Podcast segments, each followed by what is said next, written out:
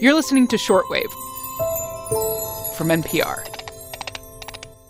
Maddie Safai here with Shortwave reporter Emily Kwong. Hey, Emily. Hi, Maddie. So we're off today on Christmas Day. Yeah. But we didn't want to miss a chance to wish you happy holidays and to say whatever you're celebrating, if you're celebrating, we hope you're having a good day. Fact check, true.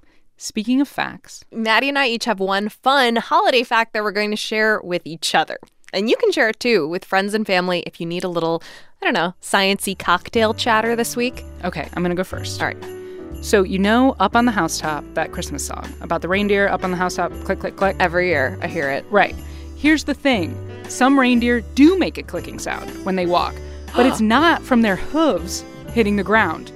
What? From their butts? Yeah, it's from their butts. so here's the thing they actually, as their tendons snap over the bones in their feet, it makes a clicking sound. It's apparently a very efficient way to get around, and some people think it might play a role in helping members of the herd stay in contact during snowstorms or bad weather as they're traveling together.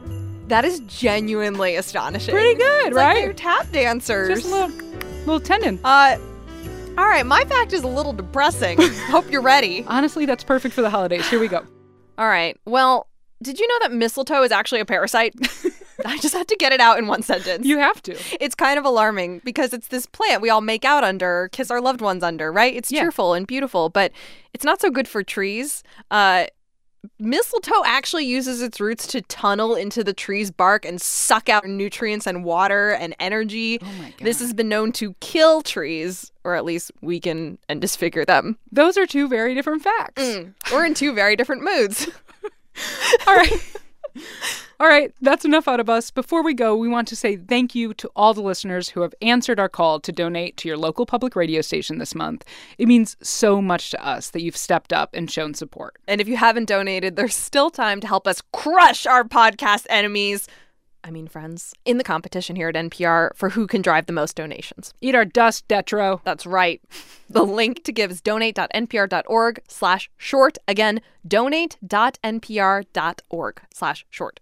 We're back tomorrow with a new episode when we'll tell you about a study that identified one of the germiest places in the airport. Hint, it is not the bathroom. Until then, I'm Maddie Safaya, I'm Emily Kwong. and thanks for listening to Shortwave from NPR. It's sleigh bells and winter snow tonight.